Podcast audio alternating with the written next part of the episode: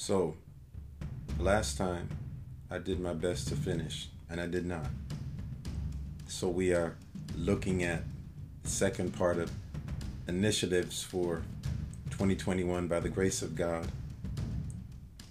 As we look back, and yes, hindsight, this is 2020. Uh, of course, our our sights are on the scriptures, not not on events only, but we look at life, events in life, reflect, examine, see how we can grow as as a, a people in Christ, but also how we can grow as, as a church, as, as a congregation. We have all been united by the grace of God. We're in union with Christ, in union together. It's the church universal, so wherever you worship the Lord Jesus Christ, and there's the preaching of the word, the fellowship of the saints, the breaking of the bread, and the, the baptism of, of believers, the saints who make a public profession of their faith in the Lord Jesus Christ then then you are a part of that church. That you identify yourself as someone who died with Christ, you died to sin, you died in reference to sin. You're raised to new life in the Lord Jesus Christ, and you're a part of the local fellowship. So when we look at, at life, we look at life from this this vantage point, this this lofty place that we have been seated with the Lord Jesus Christ. And so life and the events in life are, are not life and the events alone, but it's life and the events in life, and, and how did we and how could we bring praise and adoration to the Lord.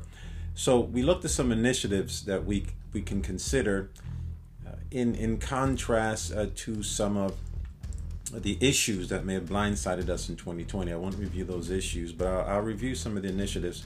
One was public worship. We, we said that public worship scripturally is in person and we should endeavor to, to be there uh, when the, the saints gather uh, and the doors are open. We should make every effort to be there. When when uh, pastors say that uh, worship is not just in person, that's actually contradiction to the Word of God. True worship of the saints. I'm talking about the the weekly Lord's Day worship is uh, is done in person, and so we, we want to make sure we establish that online uh, services, and we thank God for them. There's some people who just cannot come physically; they're unable.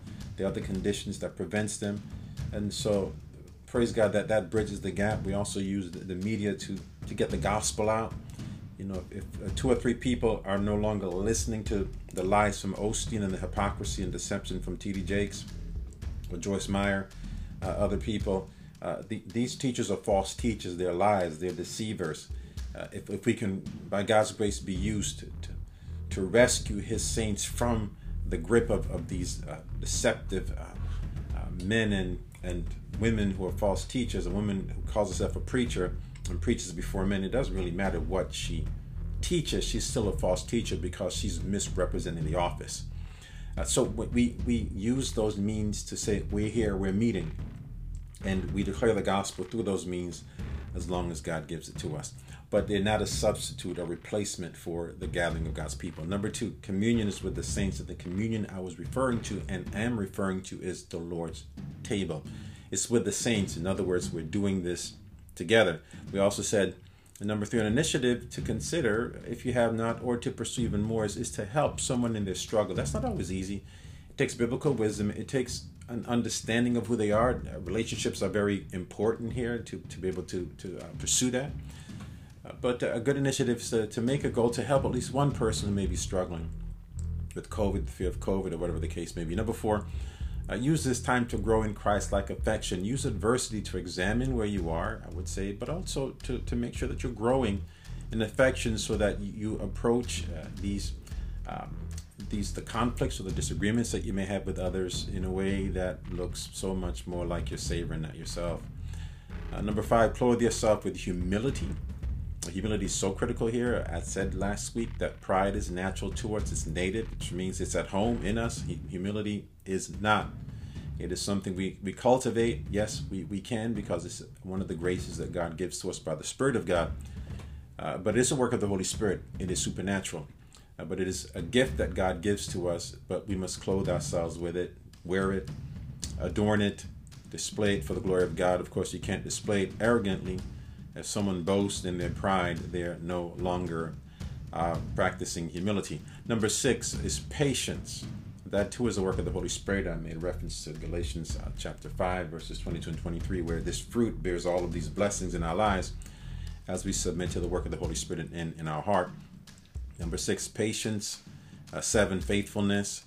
Um, also, another initiative is to state your biblical convictions, but in love. Number nine was to avoid contentions from Proverbs 17 14. The beginning of strife is like letting out water, so quit before the quarrel breaks out. And number 10, resolve conflict with compassion. Be compassionate.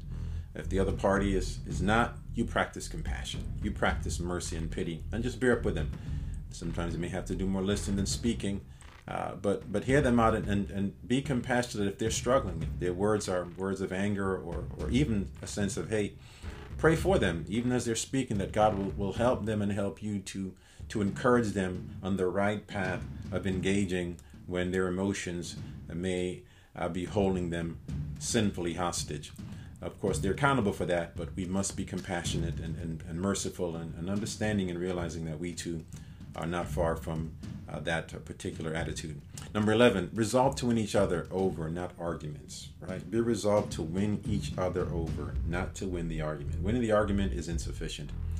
The objective in, in anyone who's ensnared is to rescue them, as Jude said, having that rescuing effect.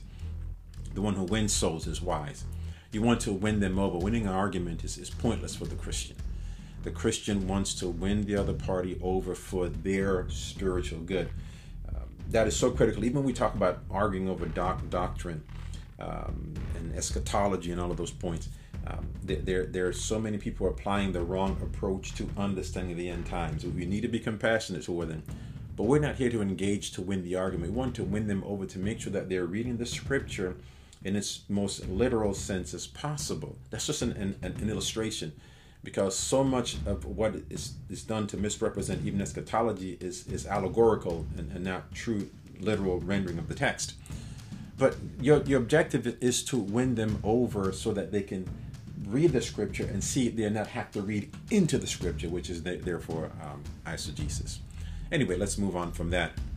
Let's pick up now with number 12. And yes, I'm, I want to finish this today. This episode, we shall see. Number 12. Practice leaving all wounds in the care of Christ. You may have been hurt by someone. You may have been wounded by someone, but practice leaving them in the care of Christ. Um, you will be hurt and you will hurt others. And uh, you know, a thought from Jonathan Edwards in his resolution, I think, is good here. I would encourage you to read his 70 resolutions. He wrote these as a teenager, so he was 19 years old and younger, and some of the statements, some of the resolutions are just extremely humbling for someone even at this phase in my life. But number 10 says, Resolve when I feel pain to think of the pains of martyrdom. In other words, those who died for the cause of Christ, both of Jesus and of believers around the world and remind myself of the reality of hell. it, it is so easy to um, express our pain and hurt to others swiftly without realizing that maybe at, at some point that God wants us to just take that to Him. That the other party meant no ill, no sin, no wrong, and they probably didn't do any wrong, but our reaction was wrong, our thoughts were wrong. To to leave that pain and that hurt to the Lord is, is, is really a mature thing to do but it's sometimes, if not oftentimes, the right thing to do. Another resolution from Jonathan Edwards says that resolve never to do anything out of revenge. That you should never base your decision in that relationship based on the fact that the party hurt you. Now, because we are in a, a time where, where divorce is acceptable, we don't always think of the, the breaking up of relationships in Christ as, as severe or, or, or deep wounds like you sever yourself from that party because you're hurt by that party. It's supposed to realizing that we're supposed to endure these pains and then leave it to the Lord, even if the other party doesn't quite get what you're saying or uh, they they sense that their words were not hurtful or their actions were not hurtful. And then you can't force someone to repent, right? If if they don't see the wrong that they've done, they can certainly feel sorrow that you you felt that way. You have to give them time to think and pray about it. But it's so important uh, not to uh, sever the relationship out of pain or wounds, but rather leave them in the care of the Lord Jesus Christ. A very important initiative for 2021. If not, then we'll be in and out of so many relationships thinking it's what the other party's done to us without realizing that the Lord may be using that to mature us. Number 13, pray for your pastor. Very important initiative. And I'm not saying that as, as a pastor only, but I, want uh, us to really pause uh, because the pastor is human.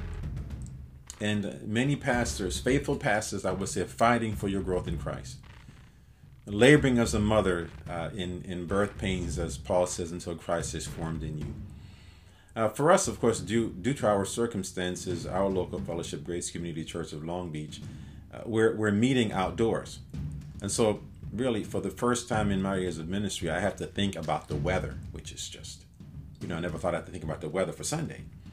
Uh, till, uh, you know, a few weeks ago, a brother called and said, Hey, uh, Pastor, uh, you know, just want to talk to you about the weather this Sunday. I was, weather, weather. Oh yes, the weather. Uh, you know, COVID has has added uh, uh, so many burden of responsibilities, more burden of responsibilities uh, due to COVID. Uh, it has been a challenging year uh, for pastors and for elders who serve the church. some very unique opportunities and sanctifying opportunities through COVID. So pray for your pastor. Pray that God will grant him the endurance the strength, the wisdom to labor, the wisdom when to rest. Uh, rest is important when, when to take a break. Uh, that that God did not call him to save the church, uh, but to be faithful to the fellowship. So rest is important, but also that that he depends on, depends on the Holy Spirit to give him the strength to serve the congregation faithfully, um, and and also to cast his burdens to the Lord. He will sustain him. Uh, pray for your pastor. Another initiative, or if you're praying, pray even more for him. Number fourteen Number 14, lean on each other and bear burdens together. Lean on each other. Rely on your brothers and sisters in Christ. I appreciate when the saints are transparent and tell me what their struggles are. I just had one sister do that the other day. My heart was so encouraged, and she was willing to to voice her her concern because she wanted help from God.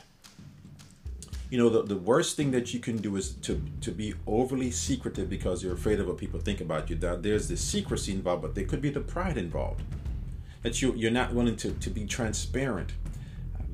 There was um, uh, from a, book by Ed Welch, "Caring for One Another." It's a very small booklet. You may have read it. It's it's a very helpful book, and one of the but one of the the statements uh, he he writes and elaborates on is the vulnerability of the the saint that in your transparency there's vulnerability that you have to risk that to get it um, you know, as one NFL coach said, no risk it, no biscuit.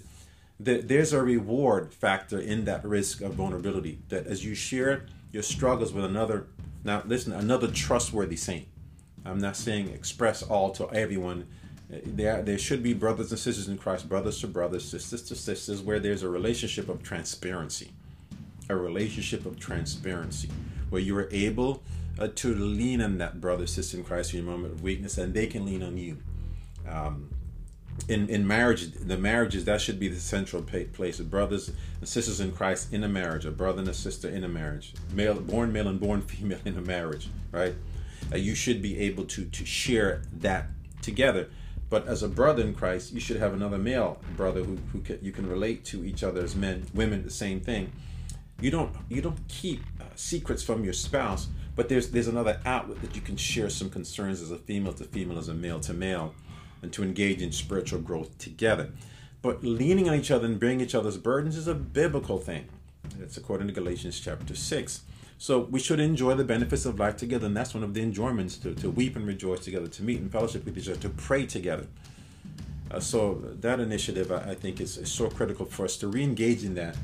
Uh, COVID is doing its, its COVID has a personality almost its own, and of course the adversary will use these things to separate the church. God uses these to unite the church.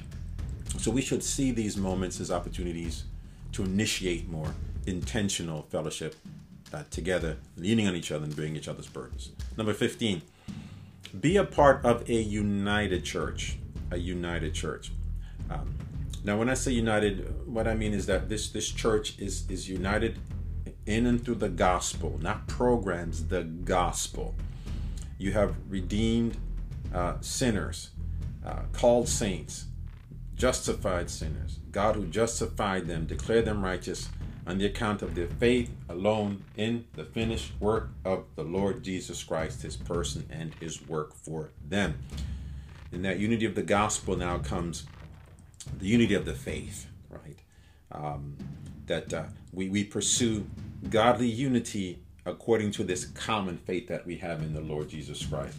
That, that we maintain the unity that is already given to us and that we're eager, as Ephesians 4 3 says, to maintain the unity of the Spirit in the bond of peace. Uh, and and as we do so, we're we're encouraging each other, we're instructing each other, we're building each other up as we use our gifts and our talents, our resources to help our brothers and sisters grow in Christ. Let me just say this true Christian fellowships that are unwilling to follow Rick Warren's model, they're growing. Now, Rick Warren said his, his, his movement is growing. I'm sad to say that, um, that this man is misrepresenting the Lord Jesus Christ, the church, the gospel, all of the above, and, and other uh, things following that. Uh, that uh, his his understanding of spirituality is, is deeply skewed and he's misleading so many people. I only say that because there's some other insights I have that I won't share right now. That that leaves me beyond concerned with him, uh, and to say that uh, he is in gross error on several significant theological levels. I only say that to warn uh, people. If you read his book and all of those things, or his books, um, it, it, it's uh, much of it has some elements of truth, but that's how Satan works. Just enough truth to deceive you, but so much error to mislead you. And we have to be discerning when we see those things.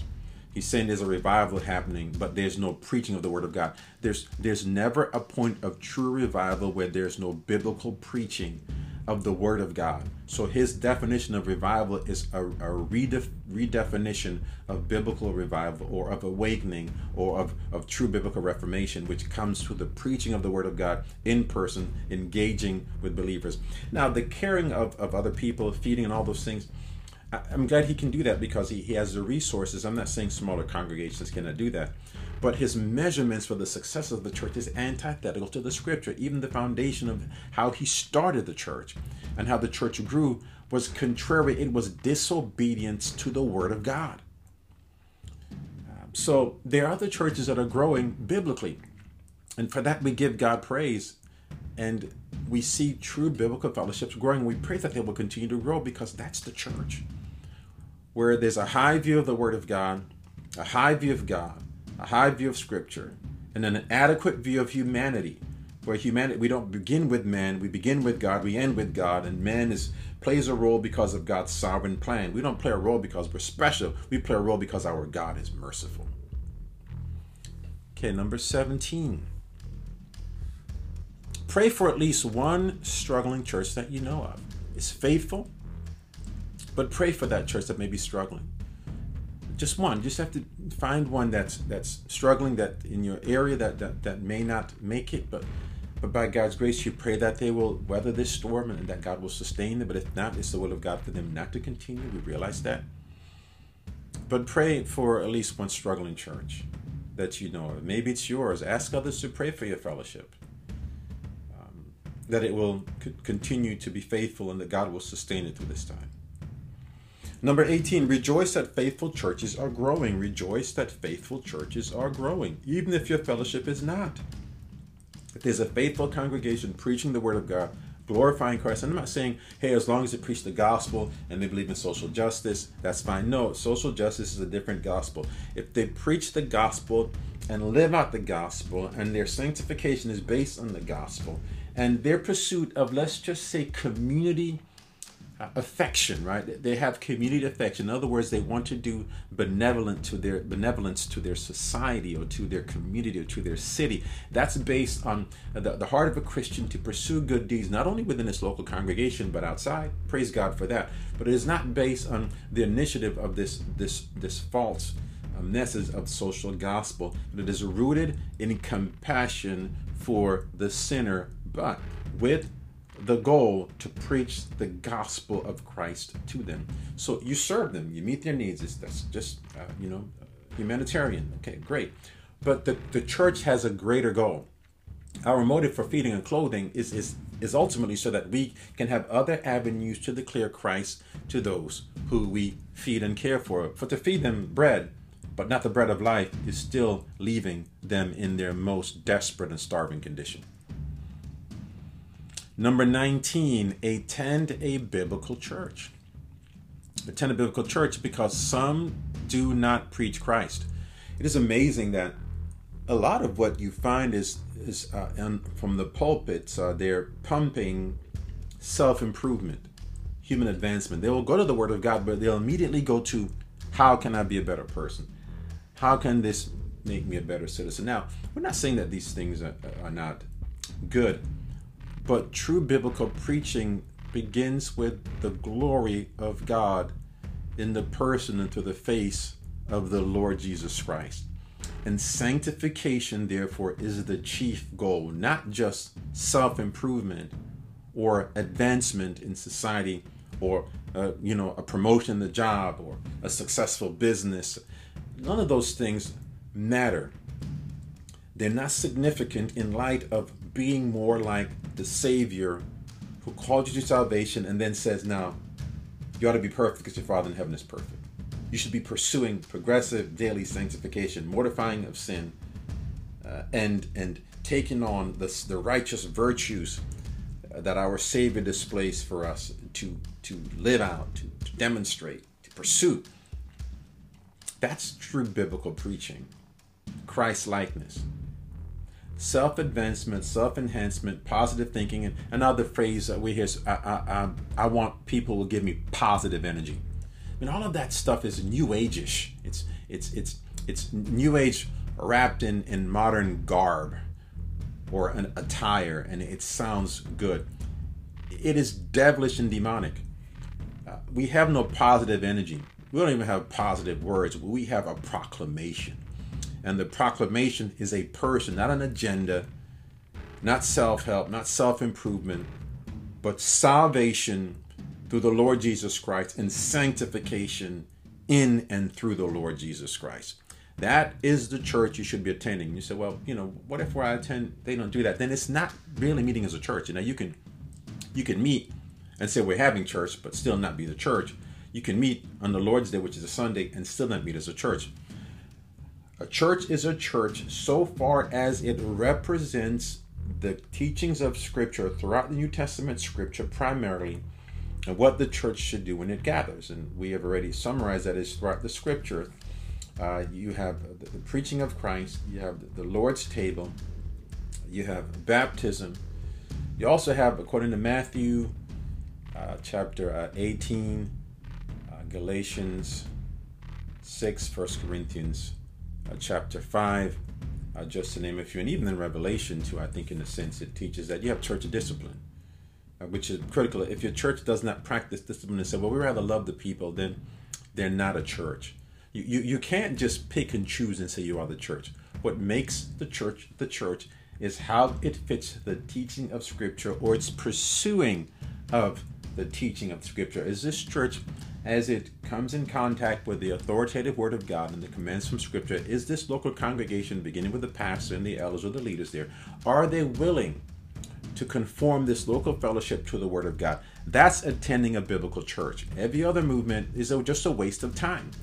And so, if you're stepping into a situation, you know they're not teaching the Word of God, they're not preaching Christ, they're not preaching the gospel, they're not preaching uh, sanctification, they're not preaching the sinfulness of our sin and our need to always trust in the Savior, if they're not um, heralding the good news, if they're not glorifying the triune God, uh, if they're not uh, preaching a Trinitarian message uh, of, of one God, uh, eternally existing in three persons, if there's no practicing of church discipline where it is necessary, um, if there's no exposition of the scripture, then you're most likely not attending a biblical church.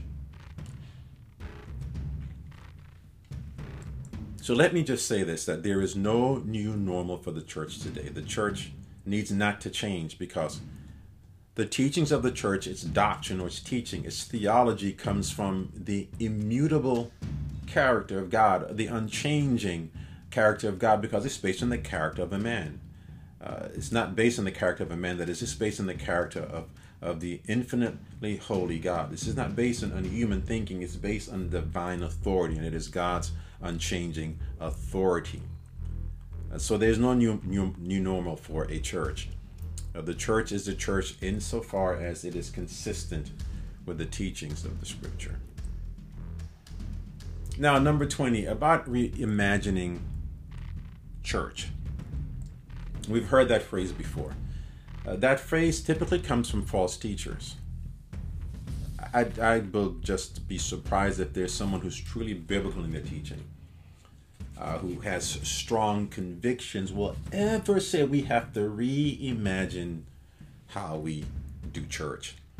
So, therefore, online membership um, it, it is just a business. Online worship. Once again, the use of these means it's helpful, but it is not a replacement of. It can never replace meeting in person. So if you are physically able and you can and you refuse to meet in person, you are not meeting as a believer. You, you are meeting as a, a disobedient believer because you cannot exercise your gifts uh, you, you, cannot exercise um, church discipline. You cannot do discipleship or be discipled. Because remember, discipleship begins with preaching.